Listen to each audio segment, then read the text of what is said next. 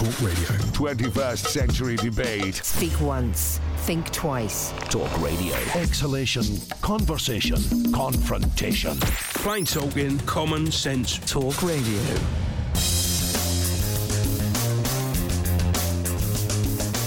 Welcome back to the Independent Republic of Mike Graham. My name is, of course, Mike Graham, and I am in the Independent Republic, and so are you. Welcome back to it, and here we are uh, with all sorts of things to talk about. We're speaking to Rod Liddle, Associate Editor of The Spectator, also writes column in The Sun and The Sunday Times, of course, as well. Uh, we've been talking to Rod about the Ukrainian crisis. Let's have another listen uh, to Joe Biden uh, and what he said last night.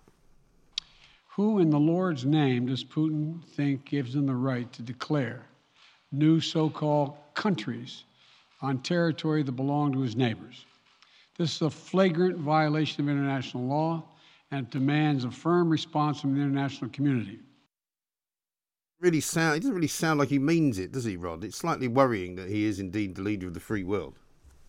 Yeah, yeah I bet Vlad's trembling in his boots over there in Moscow at the moment. He looks at Sleepy Joe. I'm mildly surprised that Sleepy Joe knows where Ukraine is uh, and cheered by that. He is the weakest American leader we have had for some time. He may not be as catastrophically stupid as George W. Bush, um, but there is no spine there, and he's hampered by a party uh, which is driving his administration ever further towards the liberal woke left, mm. uh, which is destroying his country. You know, and I've just really come. I've just come back from a trip to America where yeah. everyone I know um, who voted for Biden is absolutely in despair. They're just going, we can't believe he's this bad. We just can't believe it.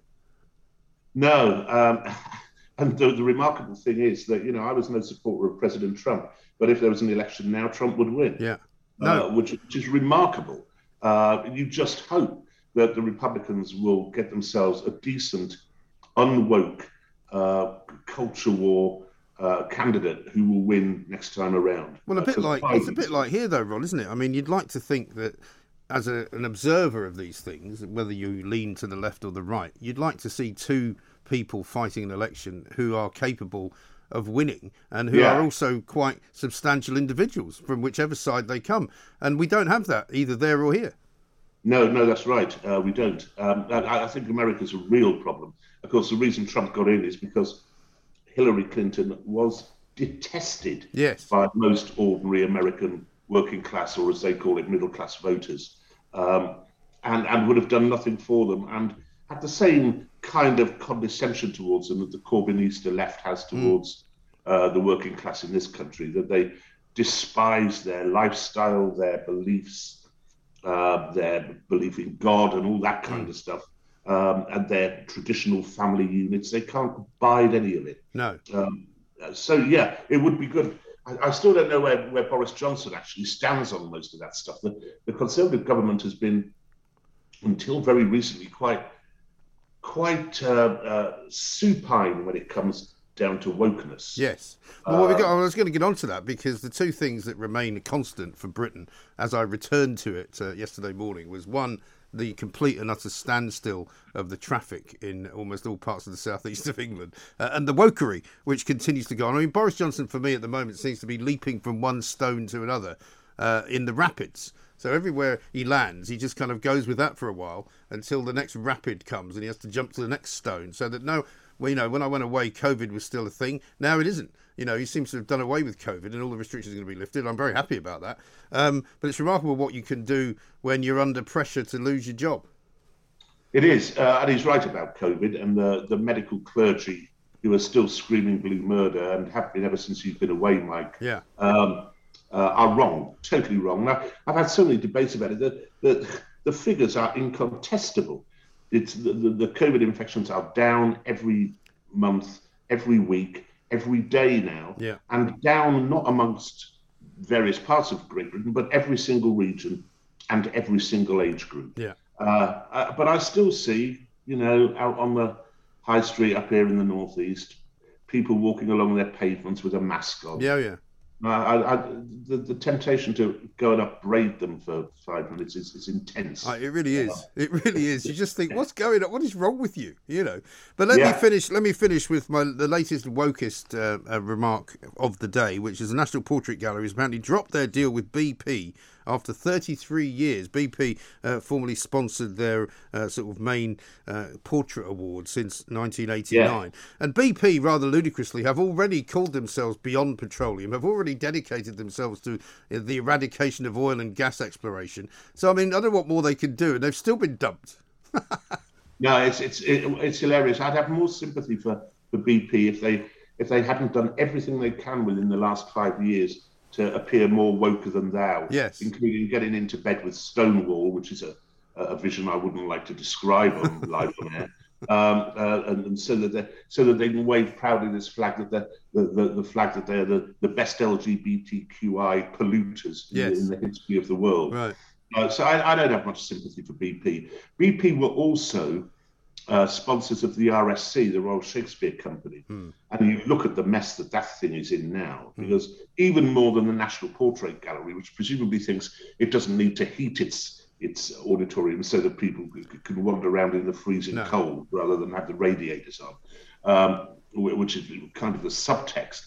But the RSC is now busy disseminating information to schools across the country that Shakespeare was a ghastly old bugger, Yeah. uh, and that we know, a sexist, ableist, colorist, Right. racist. Cool. Uh, and yeah, know, I mean, uh, you can imagine. I mean, the next thing will be the National Portrait Gallery removing all portraits of anybody um, male and white, presumably. I, that would not surprise me one one little bit because nowadays, when you look, the, the latest production, incidentally, on the RSC thing uh, was a production of Romeo and Juliet, uh, in which case, of course, uh, both the lead actors were black, uh, but which uh, the the cast decided to remove lines from Shakespeare's Oh, yes. which they, which they didn't like, and put in stuff which they liked, which included. This is about the patriarchy. so, you know, and, and no one wants to see that crap. Well. I mean, if you want to go and see rubbish like that, just go to the New End Theatre in Hampstead, you know, and, and I'm sure there'll be a very nice performance of something or other written by somebody from Camden. It'd be great. Yeah, well, yeah. Well, no, it's just this. It's just this wonderful arrogance that they think they're better dramatists than Shakespeare. Yeah, I know. His words. Tremendous. You know, I, I just and, and so I would say to Samsung, uh, because I've got a Samsung phone, it doesn't work very well. Uh, I'd say to Samsung, withdraw your sponsorship from the RSC and put that money towards making my phone better. um, Yeah, just do what it's just do what it says on the tin, as they say. Rod, great to talk to you. Thank you very much indeed. We've got to run. Rod Liddle, associate editor of the Spectator, uh, there with his latest uh, prognostications on the wokists and how ridiculous it has all become. Because it really has. I have to tell you, I might have been away for ten days, but nothing much has changed in the woke department. I'll be telling you more about that coming up next on Talk Radio. Good morning and welcome back to the Independent Republic of Mike Graham on this auspicious day. That's right, I've been away for a week or so and look what's happened. Apparently, just taking a break with the family has led to all kinds of cataclysmic events. something we're on the brink of World War III. Uh, I'm not one of them. Some think it's our fault that Vladimir Putin is plotting a land grab in Ukraine. I'm not one of those either. Some think we should keep wearing masks until the end of time, and I'm definitely not in that camp. Thank you very much indeed. Today, we will take stock of where we are, where we are going, and who's going to be there at the end. Before I left, COVID was still a thing. Now it isn't. But once more, the scaremongers are trying to convince us that that's wrong, and we should all be very careful just in case something bad is coming over the horizon. And of course, we've still got the Boris Johnson problem. Only yesterday, more leaks from Downing Street make him the first Prime Minister to be questioned under caution by the police. Why on earth is all this still going on? I mean, haven't the Metropolitan Police got better things to think about? Don't they realise that the COVID bizarre business is gone? Don't they realise that we've got more important things to think about? 03444991000 is the number. Thanks to Kevin O'Sullivan for looking after the shop for me. Uh, I'm very pleased to say uh, that he will be back on his show from 7 o'clock tonight. But for the moment, the Independent Republic of Mike Graham is back in the hands of me, Mike Graham. Coming up first this morning, we've got Sunday Times and Sun columnist Rod Liddle on the Russian problem, the latest from the world of woke, and a look ahead to the next set of storms. Is it just me? Or is it the fact that now that they've started giving them names, they seem to have got a lot worse? Don't tell me it's anything to do with global warming, please. Tonia Buxton is here as well. We'll take her take on the lifting of all COVID restrictions tomorrow. And the latest from the Department of Education, which is considering banning students from getting loans if they don't pass English and Maths GCSEs. Can't be a bad thing, can it? 0344 499 1000. As ever, of course, we need to hear from you. Are you back in the office yet? Everyone else seems to be, unless you're a civil servant, of course, and you're more interested in virtue signalling in your emails than doing any actual work. As far as I'm concerned, London appears to be, on the face of it, today, back to normal. Prime Minister's questions as well, so we'll be joined by our political editor Peter Cardwell for the latest joust between Sir Keir Starmer uh, and, of course, his bête noir, Boris Johnson. And if you've been hit by the storms, do let us know. We'll be telling you what the travel restrictions are if you can't get around anywhere because of the floods. We want to hear about it from you. 0344 499 1000. You're listening to me, Mike Graham, right here on the fastest growing radio station on the planet. It's great to be back, by the way. It is, of course, Talk Radio. The Independent Republic of Mike Graham on Talk Radio. And so, let us, without further ado, before we speak to Rod Liddle, have a listen uh, to the leader of the free world, uh, who is, of course, Beijing Joe Biden. We're implementing full blocking sanctions on two large Russian financial institutions, VEB and their military bank. We're implementing comprehensive sanctions on Russian sovereign debt. That means we've cut off Russia's government from Western financing. It can no longer raise money from the West and cannot trade in its new debt on our markets or European markets either. Starting tomorrow and continuing in the days ahead, we'll also impose sanctions on Russia's elites and their family members. They share in the corrupt gains of the Kremlin policies and should share in the pain as well. And because of Russia's actions, we've worked with Germany to ensure Nord Stream 2 will not, as I promised, will not move forward. As Russia contemplates its next move, we have our next move prepared as well. Russia will pay an even steeper price if it continues its aggression, including additional sanctions. Joe Biden, the President of the United States of America, speaking there last night, doing what some thought Boris Johnson should have done earlier in the day. Let's talk to Rod Liddle, Associate Editor, of course, uh, of The Spectator, uh, amongst many other uh, strings to his bow. Rod, a very good morning to you. Good morning, great to be here. Thanks for having me. Not mate. at all. Um, there are some who think we should have been Vladimir Putin's friend, um, and now he is our enemy as a result of us not doing that right. What do you think of that? I agree. Um, I'm afraid. Uh, I think we should stand up for Ukraine. I think we should do more than we're doing now. But I think uh, a number of windows of opportunity have been missed very, very badly. Do you know that on four occasions, Soviet Union and Russian leaders have tried to join NATO? And on every occasion, they've been rebuffed with a kind of contemptuousness. Uh, and, you know, we were probably right to rebuff Molotov in 1953. But when Mikhail Gorbachev proposed joining NATO in 1990, that was the time, and Yeltsin a year later in 1991 and then 1993, that was the time when we should have shown a bit of magnanimity, uh, neutralized any possible later threat from Russia and brought it into the fold. We had one more chance, and that was in 2000 when, uh, in a conversation with George Robertson, who was then head of NATO, Vladimir Putin said, uh, You're going to let us into NATO then, mate?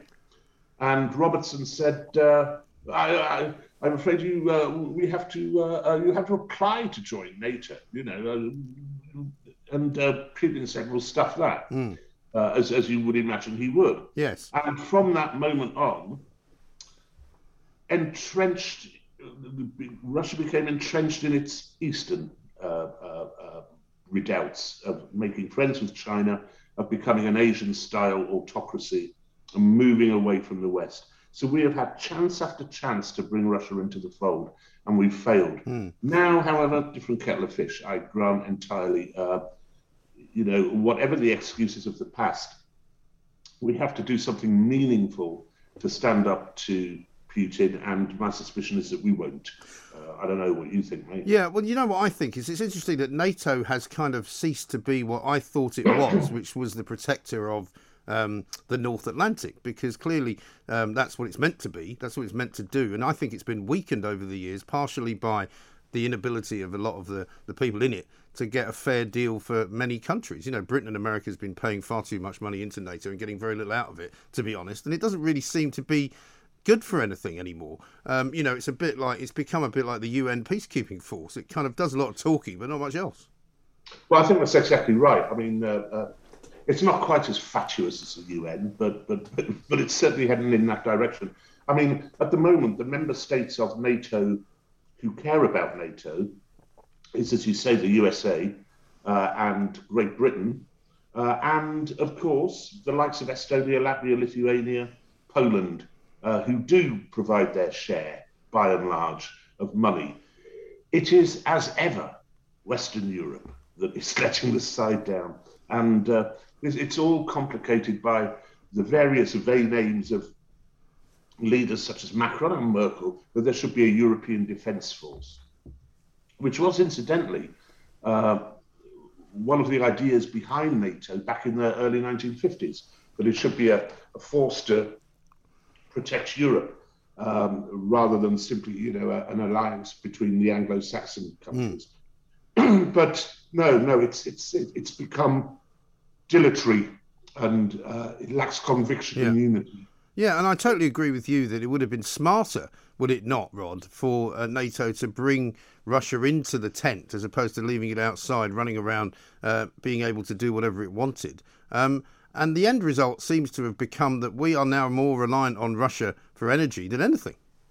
yes, it, sorry, sorry, I'm uh, not feeling uh, uh, hundred percent. My well, well, i hope you feel better. Have have some Lemsip. Yeah, no, no, it's it's only it's it's only the. Uh, see, I've given up smoking because I wanted to do something very green. Well, there you go. That's that's what's happened. That's what that's, that's what happened to happened. me. Now I've got a cough. You know. uh, anyway, mate. No, no. I, I think the, the, the point is here that if we had brought uh, Russia into the fold in the early 1990s, which was absolutely clear we could do that. You know, it was absolutely clear that we could do that. Um, we would now have a bulwark against China. We would have Russia on our side against China. We would have Russia on our side against radical Islam. Mm. Now, all the problems that we have seen over the last 20 odd years would have been alleviated a little by knowing that we had the Russians on side with us. And instead of doing that, we sent our venture capitalists over to uh, Russia, uh, or the Soviet Union as it was briefly, and had them uh, involved in asset stripping uh, of the huge state institutions, which led to two massive depressions in Russia in the 90s, and meant in the end that the Russian people kind of thought that democracy might not be that good an idea. Mm. You know? Yeah. And, um, and, there's been an awful lot of people over the last few days I've been listening to, Rod, talking about the whys and wherefores of Ukraine, um, whether there is in fact any sort of Russian rump, if you like, of, of, of, ethnic Russians who want to be part of Russia. You know, this move into these so-called, you know, uh, separatist areas is all very confusing for most people who are not experts in the field, and even different academics don't seem to agree. But I certainly believe that one of the main catalysts for all of this trouble was Angela Merkel's offer to Ukraine to join the European Union, because that was never on the table when the Soviet Union was was, was split up. No, I, I, I think there's not much doubt that the European Union, in particular, uh, Merkel, behaved appallingly uh, and kind of gave a green light to, to, to a Russian state, which has always, throughout its history, right back to 1200, been paranoid, been paranoid about the threat from, from the West, and has made uh, various times across this 700, 800 years uh, overtures to the West and tried to become Western, and at every time we've either invaded it uh, or, or, told it to get lost, right. you know, uh, with contempt. But uh, by the same token, you know, Putin knows that he can get away with doing what he's done now because he got away with it in Georgia uh, and he got away with it in Crimea. Now there is a case in Crimea, uh, and I think we all knew this that that actually it is largely ethnic um, ethnic Russians. Um, but Luhansk and Donetsk, not quite the same. You know, uh, you, you, t- you, take a vote there, assuming it would be free and fair, it would be very even uh, between the Ukraine, Ukrainians and the Russians. Uh, but, you know, we'll do nothing. Uh, the problem is, when Lukashenko, the dictator of Belarus, got away with diverting an aeroplane to Minsk with an opponent of his regime on it right. and imprisoned that man and did so illegally. We did virtually nothing, nothing. Right. You know, and that would have been the time to, to stand up against Putin and his allies. No, exactly right. And as far as the sort of London uh, grad story goes, because there's been a lot of talk of that too, Britain, it would seem, has been rather, shall we say, reluctant um, to crack down on Russian oligarchs, on Russian money, whether it's dirty or not, on the whole, you know, uh, McMafia kind of scenario. All of that that's been going on for, for certainly at least one decade, if not two, um, hasn't really helped, has it? I mean, everybody said to Boris Johnson the other day, well, surely he should have blocked the sovereign wealth fund that uh, America ended up blocking uh, just yesterday, you know, the VEB. Um, but there's an argument which is made which says actually Britain rather likes Russian dirty money. Of course it does. I mean, you, you look at the number of properties in London which have been bought up by by uh, very, very affluent Russians, almost well, a large proportion of whom will be involved in criminality somewhere down the line. Yeah. Uh, and you can see that this is one of the problems with standing up to Putin now, that almost everything we do when it comes to financial sanctions and so on hurts us probably more than it hurts the Russians. Mm. Um, so, you know, uh, I mean, uh, I don't want to plead a special case here, mate, but I'm I've got to order some oil for this rafty. good house. luck. Good luck on the yeah, on the price I, there. I mean, I, mean, I'm going to go out begging. I mean, the price of the stuff. Yeah. And that's only going to get worse, and it's going to get worse. The, the gas prices are going to get worse. Uh, and of course, we have benefited. We have benefited massively uh, from uh, Moscow on the Thames. Yeah, absolutely. And Medvedev said just the other day, did he not? Um, you know, the guy who used to flip flop around between being prime minister and president and now does something else in the council of Russia. But he's basically saying, well, you better get used to paying, you know, 2,000 uh, euros for, for what you used to pay 1,000 euros for in Europe because that's what we're going to do. We're just going to stick the price of gas up. So it's quite an yeah. interesting game. I still don't really see it turning into a proper war, though, do you? No, I said no, but but largely because of our spinelessness. I mean, there is a case for saying we should do that. We that we, that we I mean, one of the things we could have done was send more troops to the Polish, Lithuanian, and Estonian borders, um, uh, both American and British troops and, and European troops, um, to at least uh, give those countries a degree of feeling of security. Because Putin's aim is to re establish effectively the Soviet Union with instead of a, a, a communist elite, a, a, kind of gangster elite mm. its, its uh, prow. Um, and one suspects that Ukraine will not be last. I mean, he's already talked very clearly about how Ukraine shouldn't be a separate country at all. And there's some historic, historically, you could argue that Russia shouldn't be a separate country because right. Russia began in Kiev. Right. You know, that's where Russia started. Right. Uh, there's a there's an argument for saying that, that, that Ukraine is Russia. Um, but if, if you were Latvian, you would be uh, very worried, and that the, the same the same kind of setup exists in particularly Latvia, um, where there are towns on the uh, Latvian-Russian border which are ethnic Russian, 75% ethnic Russian, yeah. and have in the past claimed about being discriminated against by the Latvian government. And that's exactly the sort of area where Putin could move into next. Mm. Yes, it's a, it's a, it's a very finely balanced situation. Rod, stay with us if you would. Uh, we'll hear more from uh, President Joe Biden, a little bit of Boris Johnson as well. We might talk a bit about the wokery in this country, of course, as well, because there's not only one story in town, uh, there's all sorts of stories in town, and we're going to do them all right here. I'm back. Uh, it is the Independent Republican Mike Graham. Welcome to Talk Radio. This is why uh, you hear the truth, the whole truth, nothing but the truth. This is Talk Radio.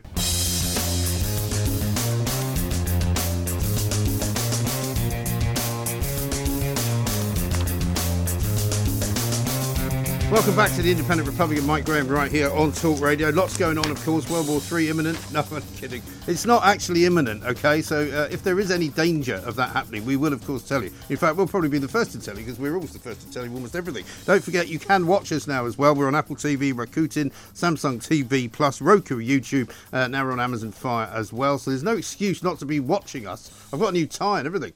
Bought it in America. I want you to know. So thank you very much indeed for tuning back in. Uh, thank you for Kevin O'Sullivan, as I said, for holding the fort while I was away. I'm delighted to say uh, that we're now going to talk about something completely different uh, because, indeed, uh, we've I've come back from the, the world of travel. Uh, I've got some stories for you. Kathy Adams is here as well, uh, senior content editor at Times Travel. Kathy, Hello. very good morning. Very good morning to you. Thank you very back. much. Thank you very much indeed. Now, I was a bit worried about going because I thought, you know, it's going to be a nightmare. I can't believe all the rigmarole, the jumping through hoops that you have to do. But in fact, it wasn't as bad as I thought it might be. And in fact, I've got a. Um, uh, a, a request from somebody called Paul who says, having just flown to America, can you update us on the actual flight hassles, restrictions, masks, etc., testing, as no one seems to know. Booked for Vegas in November and wondering whether the hassle will, will be simply too much. I would imagine by November it might even be a very different story. But what I can tell you, Paul, is that I had to do it. It's 24 hours before you fly, and you have to do the test. So we had to actually do the tests at the airport, which is slightly nerve wracking on the basis that you don't know whether you're going until you know the result gets emailed to you. So that's a bit stressful um, because there was four of us. But once we actually got to the airport, mask wearing was not a big deal in the airport. Mask wearing they want you to do on the plane, but mm. again, they're not that bothered once you're mm. sitting down. Um, and so that was relatively easy. And, and immigration, actually, which I thought might be terrible, was quicker than it's ever been. Oh, so pleased so, to hear that. so you know that was Kennedy for you. So, so um, I mean, what's your understanding of what happens after tomorrow? Does do things change completely? I mean, things are definitely, definitely loosening up, and it's so heartening to see because we really have had, you know, over the past 18 months, gosh, two years now, you know, Hmm. more, I would say, more policy flip flops than a Havaiana store because it's just being kind of in, out, in, out. Yeah. Things, I think, you know, really tourist boards, destinations, travel companies are realizing that people just don't want to jump through all of these hoops. Right. You know, and especially when you're on the ground as well. I mean, it's all very well testing before you go, but then when you're on the ground, you know, I mean, wearing a mask Yeah. outside. I went to Dubai a few weeks ago Right. and we, we had to wear masks outside. And it's hot. And it's 25 degrees. I I, mean, that's say. in February. Like, give it until, you know, summer. I wonder what it's going to be like at the World Cup then in Qatar because presumably They they're have, going to have all to that. have dropped it by then. I mean, it, it does seem like quite a bit of virtue signalling to me, you know, especially wearing masks out outside. I mean, it's kind of just common sense. Well, I just had a text from somebody who said you missed it when uh, when Storm Eunice was on. People walking around in the storms, 100 mile an hour winds, with masks on. And you're kind of going. It's just nuts. I'm not sure. You might get hit by a falling piece of masonry, which won't the mask won't stop that. I don't think COVID's going to be blowing from one person to another. I mean, who knows? But yeah, I think people are definitely realizing that actually their conditions on the ground, you know, are also really, really Yeah. important. And hopefully, you know, the UK has moved away from all testing for fully vaccinated Right. travellers.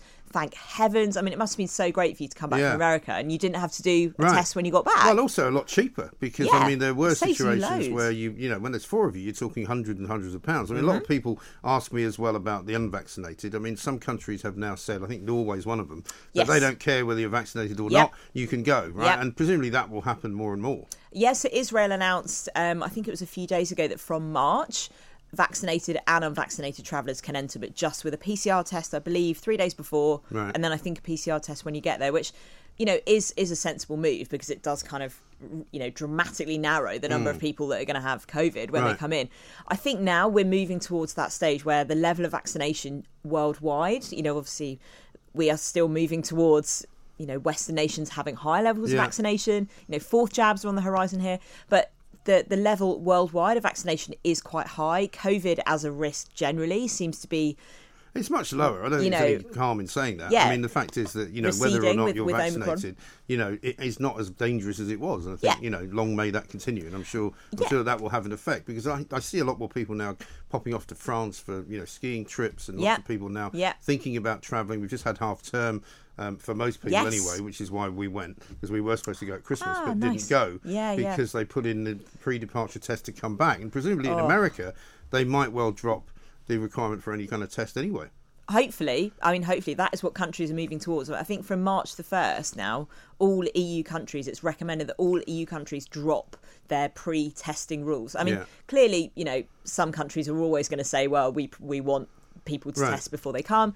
But I think on the whole, if you've been vaccinated, you know, COVID generally seems to be kind of moving away Yeah. from being such a risky disease, um, then yeah, it, it sort of seems like a sensible move. And it, it is really sort of saying to, to tourists, "We're open. Yes. We, we want to Well, welcome the- you, yeah, and it's so say, important that you bring in- your money and you come and travel spend industry, it." Yeah, the travel industry Yeah. itself. And I heard a statistic, I think, this morning uh, that Heathrow had its quietest year last year since the 1970s. It's completely crazy. Which is mad, isn't it? But then on the other hand, um, there was another release I saw this morning that says Dubai, you know, is essentially kind of ramping back up to pre.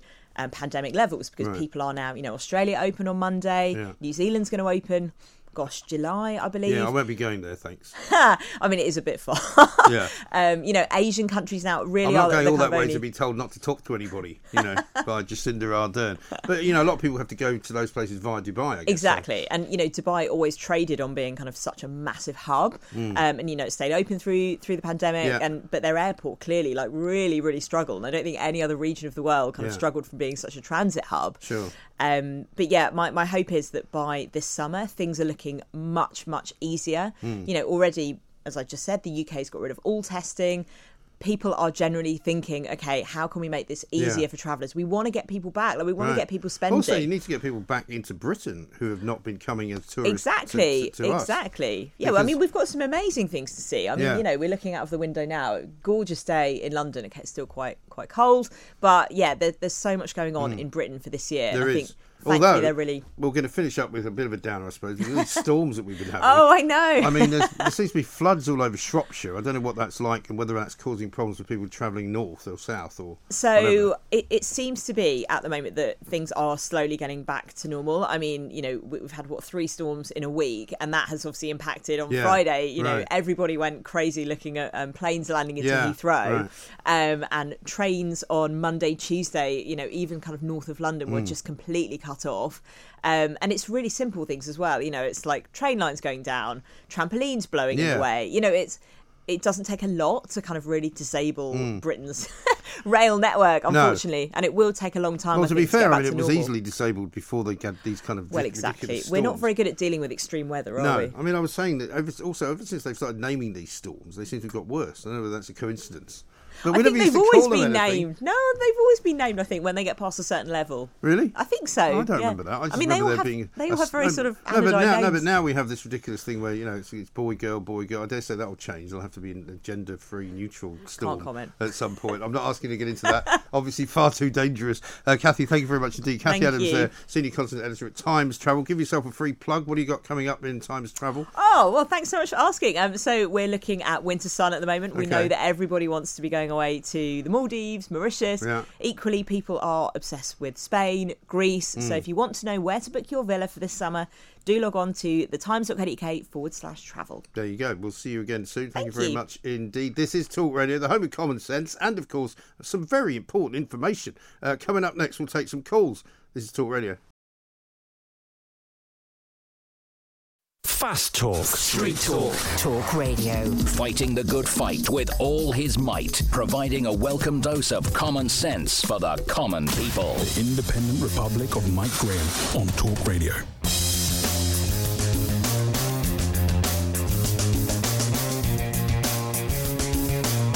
Good morning. Welcome back to the Independent Republic of Mike Graham on this auspicious day. That's right, I'm back. The world has returned to some form of normality, uh, and of course, the Independent Republic uh, continues to go from strength to strength. So, thank you to all of you who listened and watched while I was away. But now that we're back, we're going to fight on, uh, we're going to press forward, and we are going to win once again all sorts of victories over the course of time. After all, who knew when I went away that when I came back, COVID would be a thing of the past? As of tomorrow, all restrictions are going to be lifted. The only thing that you're going to have to still do, apparently, uh, is occasionally fill out uh, some kind of trans- transport locator form, passenger locator form, uh, when you return from being abroad. But no more testing. I think that's a good thing. Uh, no more free testing. I think that's also a good thing. If you want to wear a mask, wear one. Deborah Meaden thinks that she should keep wearing one until the very time uh, that somehow she learns scientifically that there is proof it doesn't do any good.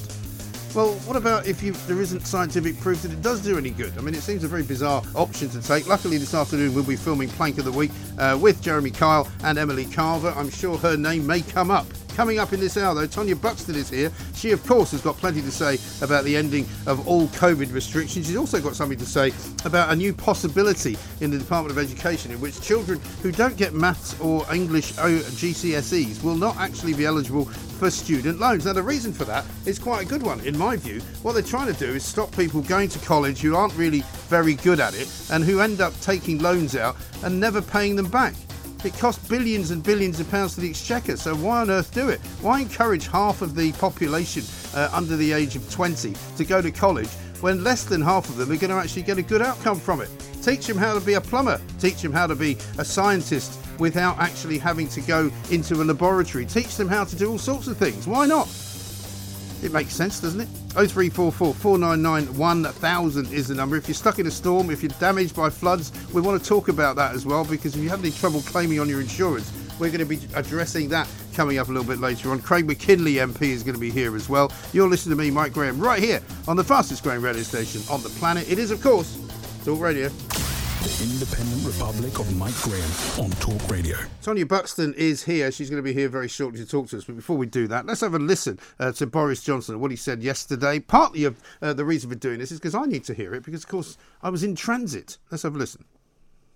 President Putin has now violated Ukrainian uh, sovereignty. He's sent troops in. Uh, he's broken international law. He's repudiated the Minsk uh, agreements and um, torn up the, the, the understanding at, uh, from Budapest in 1994 that uh, uh, Ukraine's uh, territorial integrity uh, would be respected. You know, he's completely torn up international law. Completely torn up international law, says Boris Johnson. But you know what? I don't think we should be getting quite as uh, worked up about Ukraine as we currently are. I mean, all sorts of uh, diagrams in the Daily Mail about pincer movements and kind of you know tank movements and all of that. And lots of what is going on uh, is, of course, worrying if you if you live and work in Ukraine and if you're worried about a Russian invasion. But you know, is it really what we should be worrying about here in this country? Tonia Buxton is here. Welcome back. Very good, good morning. morning. That was How a nice to see you. So Yes. lovely to see you Lovely again, to see man. you too. Yes, thank you very much indeed. I feel rested. I feel kind of recuperated, rejuvenated. Saw my, my family, saw my son, saw my mother. It was great. Absolutely wonderful. You Highly do look- recommended. You look very well. Thank so you. That's, that's what we needed you to be rested, ready for the fight. Yeah, absolutely. As you were saying, this whole Ukraine thing, I just can't talk about anymore. I don't understand why we're not talking about Canada every single day, if you ask Well, me. right. That's the thing that's worrying me more that's going on in the world at Yeah. the moment. Some of the free world's become. What you a- mean, a member of NATO, uh, you know, sort of threatening to lock people up, take their money out of their uh, bank accounts, and, Yep. and basically beating them up because uh, they want to travel.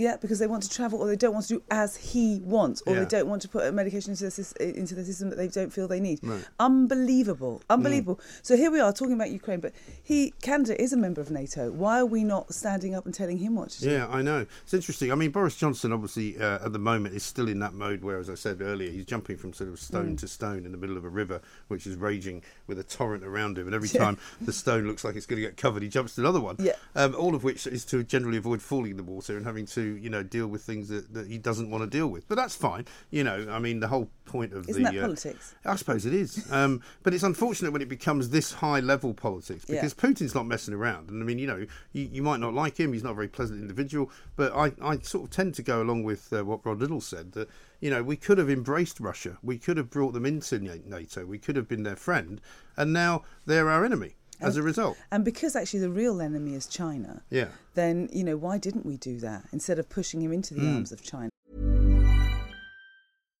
One size fits all seems like a good idea for clothes until you try them on. Same goes for healthcare. That's why United Healthcare offers flexible, budget friendly coverage for medical, vision, dental, and more. Learn more at uhc.com. It's that time of the year. Your vacation is coming up. You can already hear the beach waves, feel the warm breeze, relax, and think about work. You really, really want it all to work out while you're away. Monday.com gives you and the team that peace of mind. When all work is on one platform and everyone's in sync, things just flow wherever you are. Tap the banner to go to Monday.com. Many of us have those stubborn pounds that seem impossible to lose, no matter how good we eat or how hard we work out. My solution is PlushCare. PlushCare is a leading telehealth provider with doctors who are there for you day and night to partner with you in your weight loss journey. They can prescribe FDA-approved weight loss medications like Wegovy and Zepbound for those who qualify. Plus, they accept most insurance plans. To get started, visit plushcare.com slash weight loss. That's plushcare.com slash weight loss.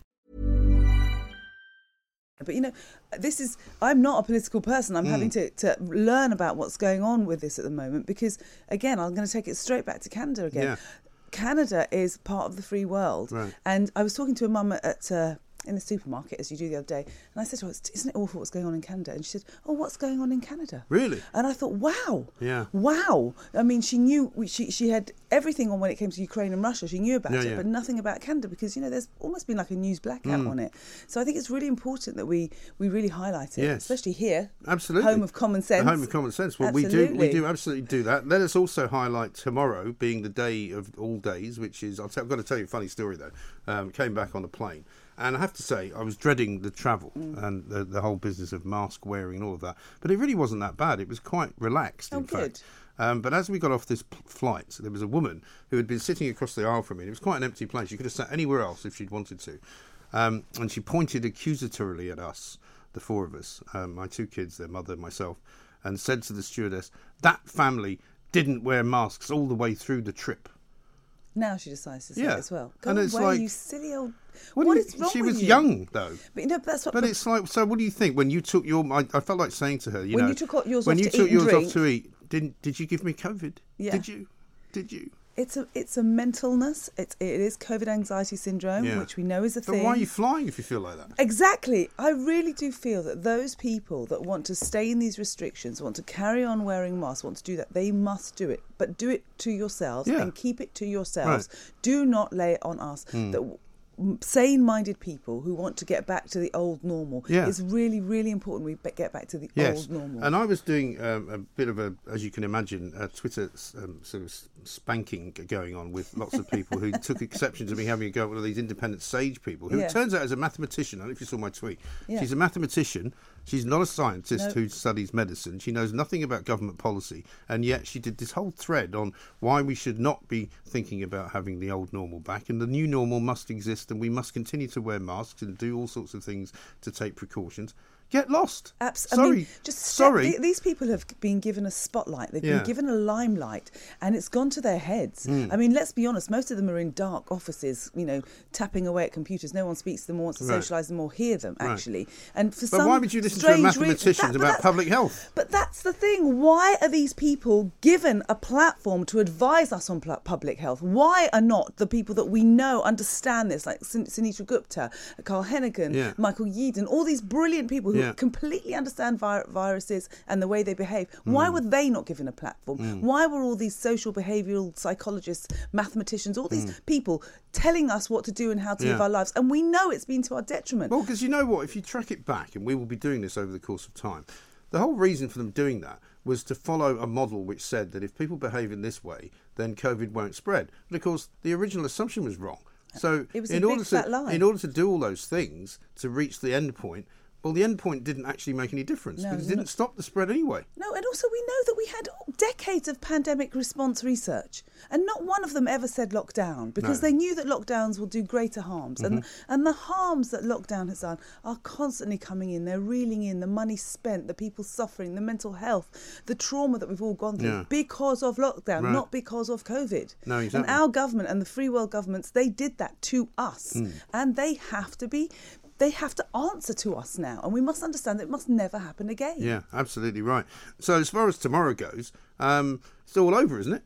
It, Isn't it? Been, it has been around my house for a long Well, time. you I mean, I must admit, I mean, I wasn't exactly um, emerging from my shell-like existence exactly. um, for quite some time.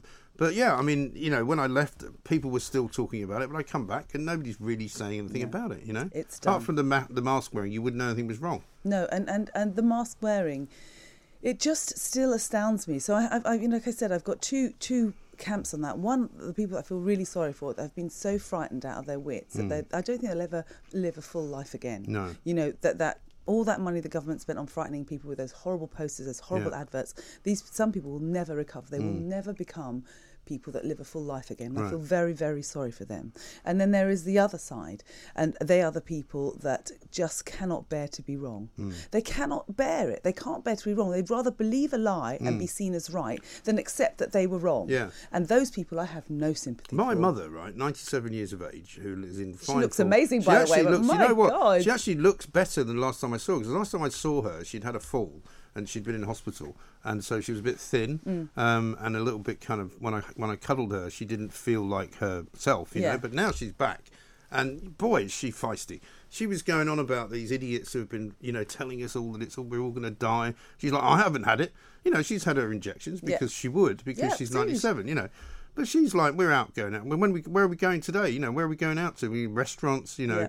going out shopping. But isn't that what living's about? I mean, especially someone who's Exactly. 97 years old living. Otherwise, what is the point of it? Yeah. Well, I don't want to live half a life. No. I want to live a full life. Well, somebody said the other day, and I think it was on this very radio station, you know, living is not just existing. exactly. It's about holding people. I mean, I can't tell you, and you know this anyway, because you had your own um, tragic uh, loss when, when the pandemic was on. Just hugging your loved ones, you know? My son, who's 27 lives in California, and is doing a really cool job, by the way, which I'll tell you about later. And my mother, you know, it just meant so much to do that. Of course it does. And to not be able to do it for such a long time. And now we were reading this morning that, you know, some people are up in arms because it's not going to be free testing anymore for people going into care homes. Well, surely you can pay for a test if that's what you want to do. The- the you know, obs- the money is not a bottomless pit, It's is it? not a bottomless pit. And the obscenity of the worried well. Uh, shoving these things up their kids' nose twice a twice a week. Oh, I mean, kids to go to well, school we and stuff like that. that. Of course, we wasn't doing anything like that. I, I, I get offended every time I get an email telling me to do it. I, Mm. Re- reply saying, "How dare you send me this Right. email?" By the way, Um, the school and some of the schools, uh, the way that they've responded has been ridiculous. Yeah, you know, it's just highlighted that that many many of the teachers' unions do not care about children No, at all. of course not. They care about some leftist agenda, Yeah. and it's really worrying that these are the people that are, are teaching our children. Yeah. It worries me. Well, do you know what? I was thinking this morning because we were talking. We'll talk in a minute about the um, um, this proposal that you won't get a student loan Yeah. if you haven't passed your exams. And I was listening to, to somebody talking about how nowadays fifty percent of school kids go to further education and higher education. It's too big. It's too many, and loads of them don't do well. Loads of them No, of don't get a don't. job in which they get enough money to repay their actual loan. Yep. And so we're missing billions of pounds from the exchequer as a result. And I think it's actually quite a good thing. I think it's, and also I think it's really unfulfilling for these students that have been. We know it was New Labour and the coalition government. Yeah. They decided that everybody should go to university. But you know why? Because they wanted to turn it into a business. Yeah. Because education is now a business. It's and a they big went, business. you can charge up to £9,000 a year. Well, guess what? They all went, okay, we're going to charge £9,000 a year. and then expanded Yeah. in a way that, that c- couldn't possibly educate people properly. No. And so now uh, we're left with, um, and this is why I think something's gone wrong, because what's happened is all the people who are now in charge of things have all been to university. So they've all been indoctrinated with this Mm. kind of wokist rubbish and this Yeah. nonsense that this is how we should all be living. But the worst thing about it is that when they did this and they kind of you know pushed everybody to get educated and, and you're not it was it was almost like you were you were a lesser if you didn't go to Yeah. university. Um, so it took away the fact that if you went to university to study certain things, then, then you were slightly different. It, it just Yeah. all became the same mush. I mean, There when I no went to university a very long time it. ago, right, it was for a very small proportion of the of the young. I think it was five percent of the Yeah. population, right? Yeah. I didn't actually finish my degree because I fancied going into newspapers, and that's what I did. But in nowadays, if you didn't have a de- if you don't have a degree, you can't get into newspapers. You can't do anything now. Can't and, do that, anything. and that's the big mistake Yeah. because what happened to people having instinct? What happened to that? And also the kind of apprenticeship system got watered down. You know, so people weren't given um, respect for being plumbers and for being Right. electricians and things like that. Mm. That appren- apprenticeship system, that's where we need money put into Yes. to get, get more people who work brilliantly with their Mm. hands or who are instinctive. And we know a lot of people that have done phenomenally well in business and in life Yeah. who don't have a GCSE to their name. No, of course not. But taking it back, though, I don't think anyone should leave school without an English and Maths GCSE, and Yeah. that we that's where we have to Well, shine a spotlight. teachers, no? That's a spotlight on the schools to make sure that that doesn't happen. Mm. But I don't think it should be the government's place to say you can't have a student loan. Mind you, have you seen what does that mean? GCSEs lately? Have you seen what they do? Yes. Because I've seen, you know, my sons, and I'm going, "Pff, no, lost me about Yeah. several several years ago. Before all that, Yeah, I mean, I, I mean, I, I really struggle to get my C in maths I mean, at but you know, level. all these equations with brackets and you know Yeah. V's and things. I'm kind of going, no, I have no idea. Anyway, Tony, so there you are. Uh, we're going to stop for a moment. Uh, we are back. It is the Independent Republic of Mike Graham. It is Talk Radio. You don't want to go anywhere else. Talk Radio. Radio where you can let off some steam. Reason re-engineered. We think what you think. Smart speaker, smart TV. Deadly accurate debate. Talk first, talk fast. Talk Radio.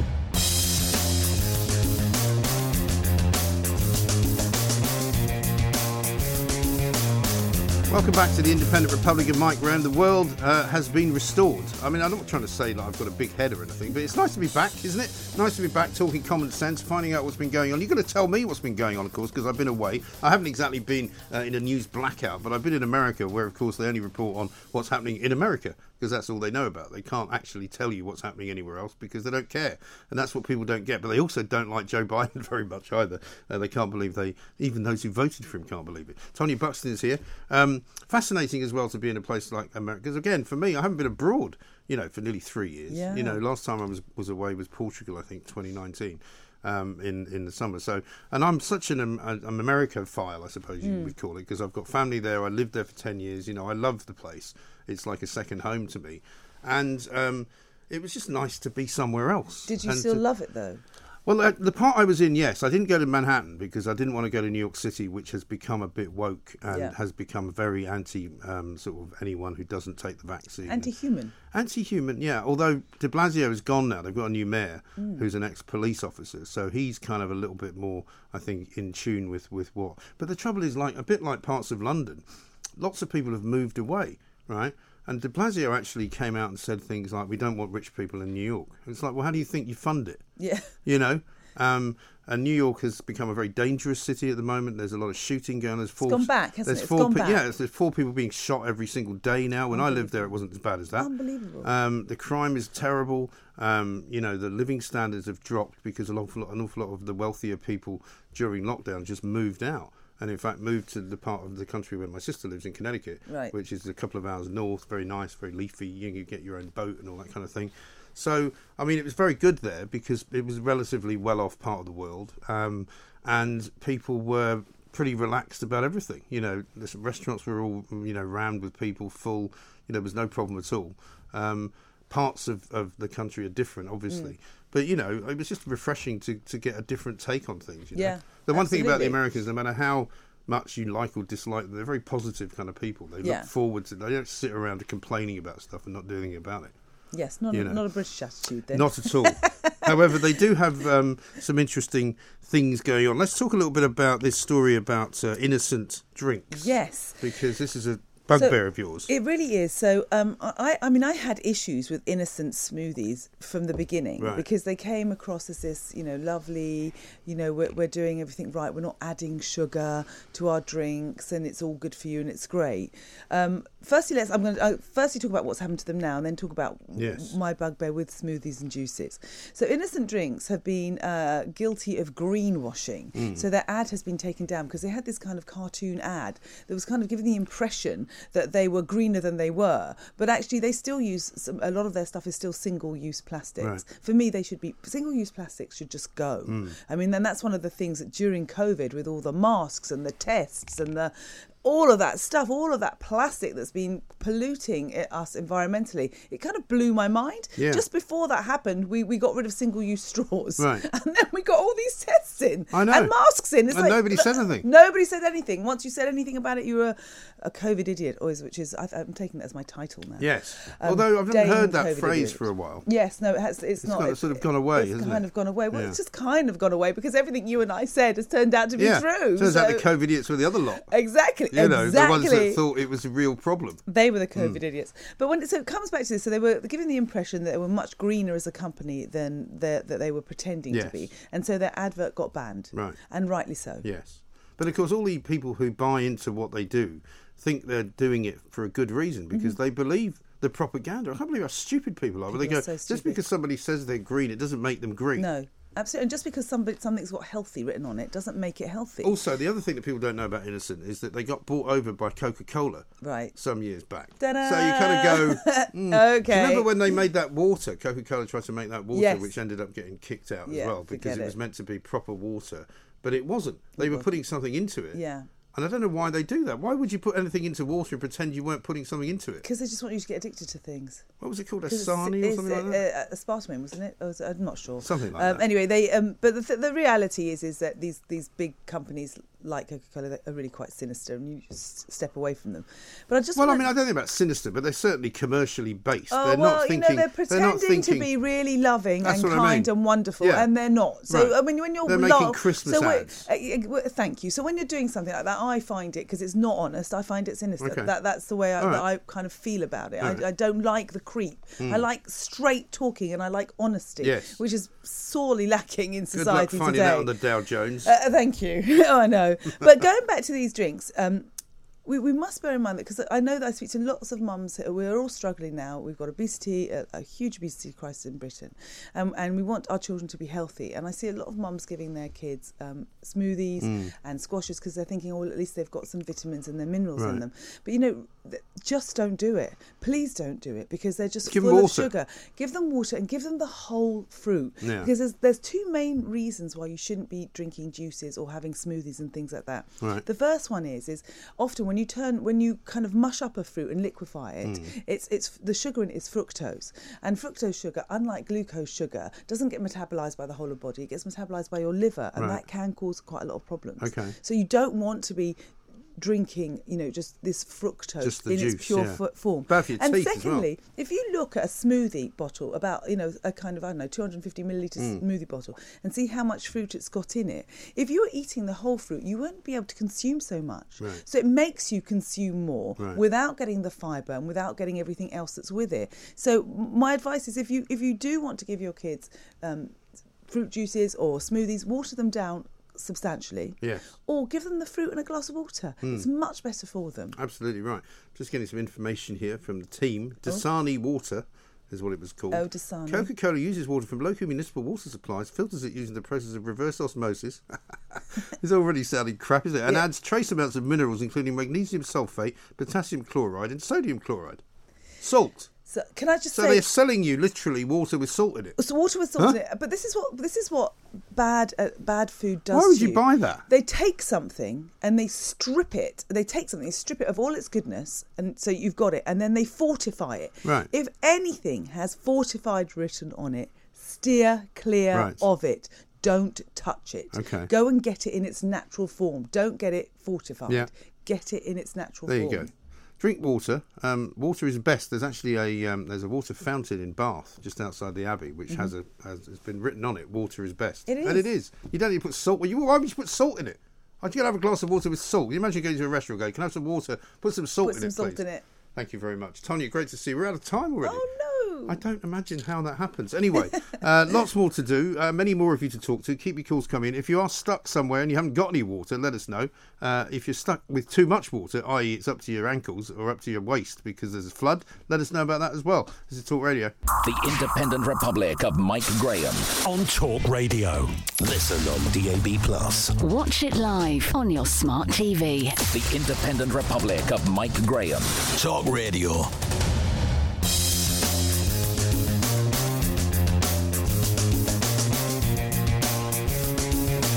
Welcome back to the Independent Republic of Mike Graham. The greatest entrance ever made has just been made uh, here at Talk Radio on the home of common sense. And I cannot believe that you are here, LaDonna Harvey I from it. San Diego. Indeed. From KOGO. Yes, I landed in Storm Eunice and managed to actually get back on the ground. It Wow, was great. absolutely I- fantastic. apparently, I landed a couple of times. Well, I was going to say, a lot of people landed and then took off again and then came back a couple of days so later. So we landed, but we bounced a bit. Right. Yeah. So, a lot. tell me, how is it that I got to New York only to discover that you were here? and I'm going, she's like, oh, do you fancy lunch? I'm like, I'm in America. You didn't tell me you were coming.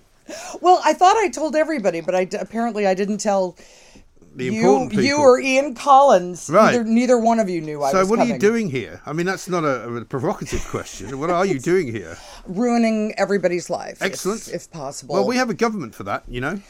Yeah, but I'm just hi. I'm Ladonna. I'm here to help. Thank you very much indeed. Yeah. So, what have you been doing? What have you been seeing? How's it Oh. been going? I mean, it's been a bit stormy. It's been. I mean, I came back. bit. I came back yesterday uh, to discover that Sussex, uh, where I spend my weekends, has been pretty much ravaged by Storm Eunice, and all the Really? trees are down, and half the roads you can barely get to the house. All the roads were closed. Oh, you're kidding. Yeah, well, we really had bad. we had trouble. Um, my partner Jonathan was coming to Heathrow to pick me up. Right. Uh, you know, pick me up, and the tubes apparently. This is somebody that you already know, I take yes. it, not just somebody you've met online.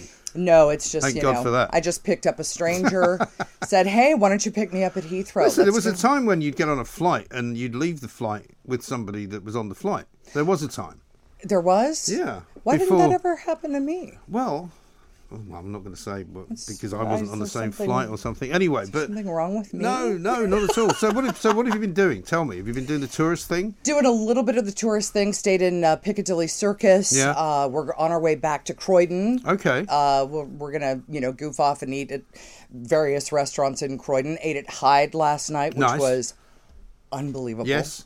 Because I'm, I mean, one of the things we rave about here is not just getting everything back to normal, but getting tourism back to normal. And, and Right. hotels and, and the people I know that work in hotels in central London say they're pretty empty still. There's not 20% occupancy. So it doesn't seem like, well, at least in Piccadilly Circus, there were tourists. It wasn't as bad as it's been, you know, when I've been there, where you can hardly move Yes. On the sidewalks. Yes. uh, I mean, but I it don't was miss it was touristy.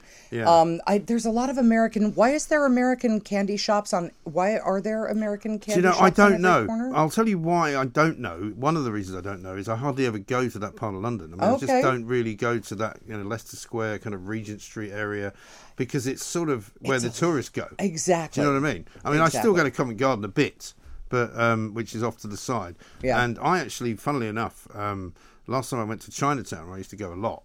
Um, I got sick the next day. I'd been for lunch with a friend of mine in the Ivy Club, which is very posh, nowhere near, not that far from Chinatown. I was to walk back through Chinatown, and I was really ill. This was in January of 2020. Oh.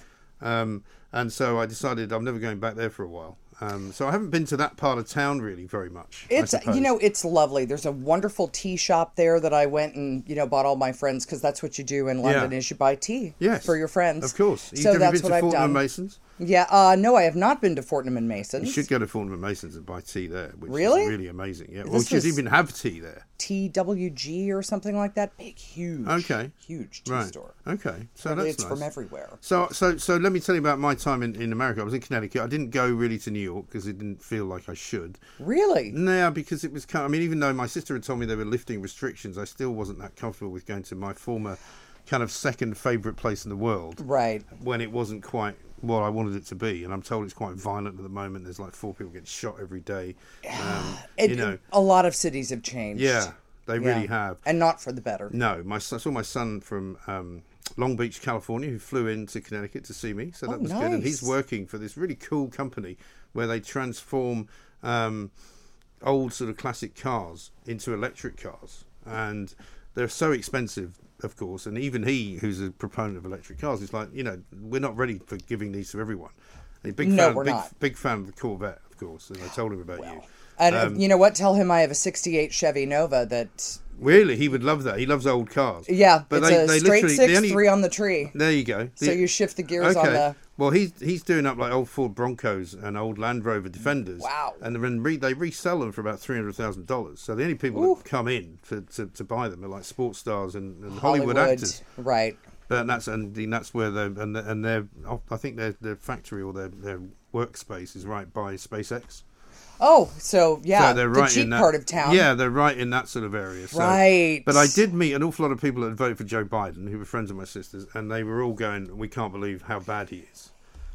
I, you know, I think after the troop withdrawal from Afghanistan, I was, I was, I was very, very hinky on the whole Mm. thing. It's, you know, I don't like any politician particularly. No. um, I'm just not in love with anybody No. in politics. I believe that they're lying, and I just have to figure out what they're lying about. Yeah, I mean, I think that's most a of the time. sensible place to be. Exactly. Prove to me that you're not slippery, slimy. you know, Exactly. double so dealing. You know, between that and the handling of COVID and the, you know, enormous cost to the economy, um, it, you know, not just during lockdown when so many people lost their businesses, their homes, their futures, their, you know, they and lives. And they're not getting some of those things back. They're not getting those things back. Um, and now we have this inflation that is just crushing.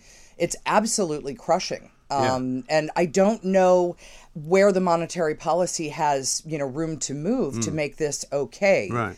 And sort of ease people out of it. Government likes to think that it can make a very fast switch Yeah. to something, and you know, because we said it, that's going to happen. But you can also see a lot of disappointed faces now in the world of politics Sure. where they're going, What we have to give these powers back? What you mean we can't just keep them and like tell people what to do forever? Right. And you know, it, anything that you give to government, they they hold on to. Mm. They don't want to. And I saw the, the California governor, I think, coming out and saying that we are now past the pandemic. It's now an endemic. endemic. Which right. had everybody scrambling for their dictionaries. They were like, what's the difference? What's exactly? Well, it's the end of it, sort of, kind of, Right. maybe. Um, Mm. So maybe it doesn't look so bad when he has a party, goes to a party, uh, attends a very expensive dinner without his mask. Yes. Or And, a I football mean, game. But that is a weird thing as well because a lot of people still wearing masks here. A lot of people still wearing them uh, where I was in the States, but it Right. wasn't in any way a mandate. But there are some places where they still have the mandate, strangely. Right. Well, so the airport you have to wear the Yeah. mask. You know, you wear them in a in a car, which seems odd to me when you What, can like roll down a a, car- a window. taxi or something? Yeah, Yeah. taxis and Ubers and Right. things like that.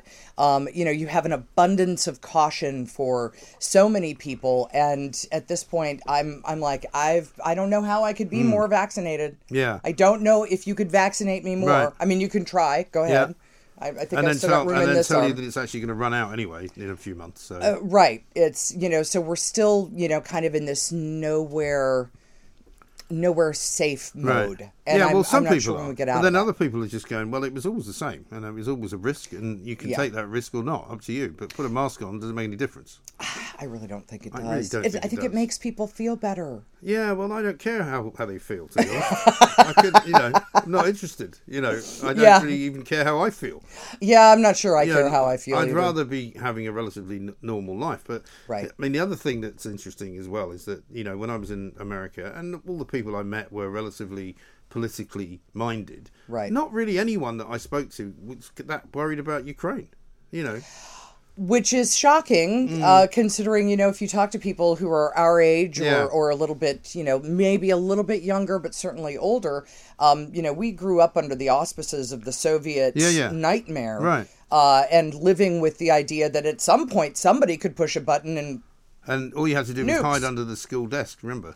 right That was- that stop, do- fun, yeah. stop, drop, and cover, or you know Yeah. put your hands over your head. I'm not really, I'm not really sure what that does for radiation, but okay. But I think the experience of Afghanistan and other things that have happened, I guess, have kind of made people much less interested in international problems. And particularly in America, I think they don't want to be really that involved in it, do they? Well, I don't think they do. Uh, There is an exhaustion over war and and police action or whatever it is that you happen to call it, Right. wherever you happen to be. Mm. And we, I think, most Americans are smart enough to know that we're fighting proxy wars Yeah. most of the time. Anyway, Right. it's either us against Iran, China, or Russia. Pick your favorite. Yeah, exactly right. and I mean, there's favorite. no appetite for troops anywhere, is there? I don't think there is, and I and I think that we're also getting a little tired of the of the manipulation of the gas and oil markets Mm. uh, by Russia, by the Saudis, etc. And you know, and we won't we won't drill in our country. But you guys are relatively self-sufficient now, aren't you? With the whole gas and oil thing. No, No. no, we hate we hate oil drilling. It's bad. Yeah, no. Well, yeah, no. But you might hate it. But I mean, not everybody does. My point is, is that you don't have to import it from Russia, though, do you? No, but we Whereas import we it. do. We import it from other countries. We do not. We do not manufacture our own gas in California. I think we have two, two uh, plants that manufacture gasoline, Right.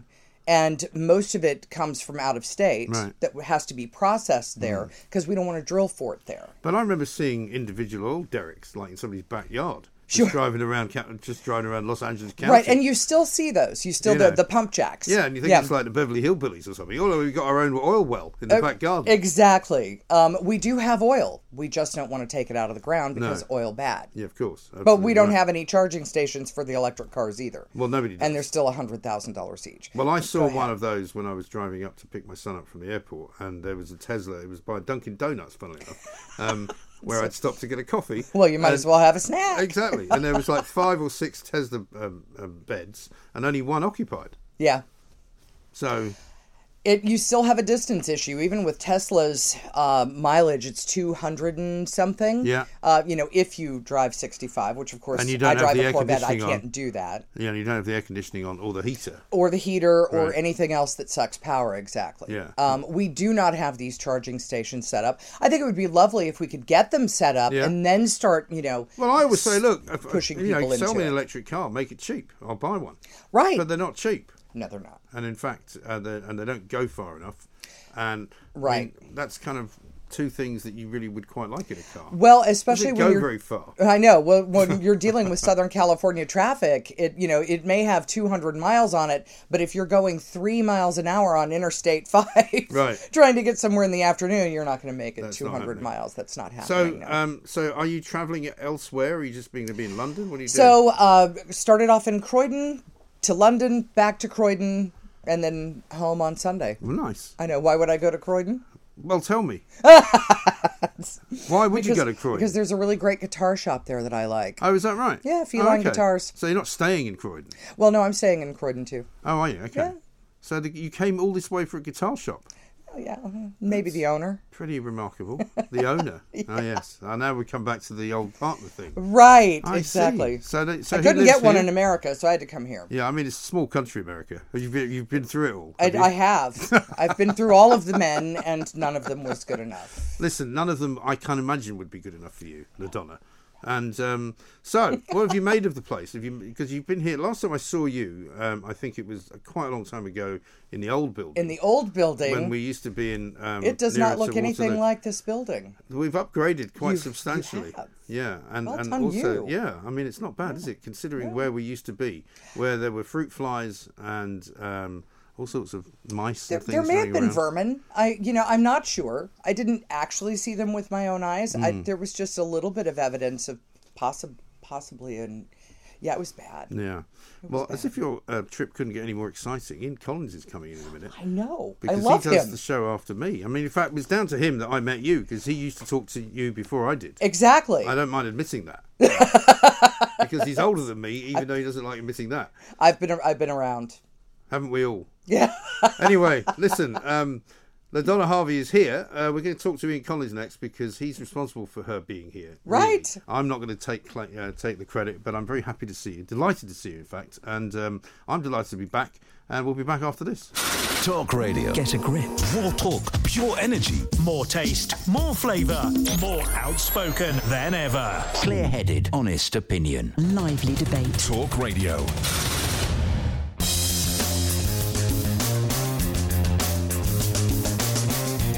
Welcome back to the Independent Republic of Mike Graham, right here on Talk Radio, where you get sensible debate, where you get intelligent news and uh, informative information. Unlike BBC, who've just interviewed Nicola Sturgeon about the Russia-Ukraine crisis. What are they doing that for? Well, Ian Collins you- is you here. haven't got Sturgeon's take on it. I mean, you know, frankly. she Nothing thinks we should go it? further. Well, they had Plaid Cymru over there, didn't they, the other day in Did they? Ukraine? Yeah. I mean, you could see Putin reversing the tanks when he thought, oh, look, the, the Welsh nationalists have turned up. Drakeford. Uh, LaDonna Harvey's also here uh, Yeah. still because you guys um, were a thing far before I even turned Yeah, up yeah, on the right. scene. That's probably like. uh, So how how, many ago? years ago was that? So, to we, st- you and I started in 2001.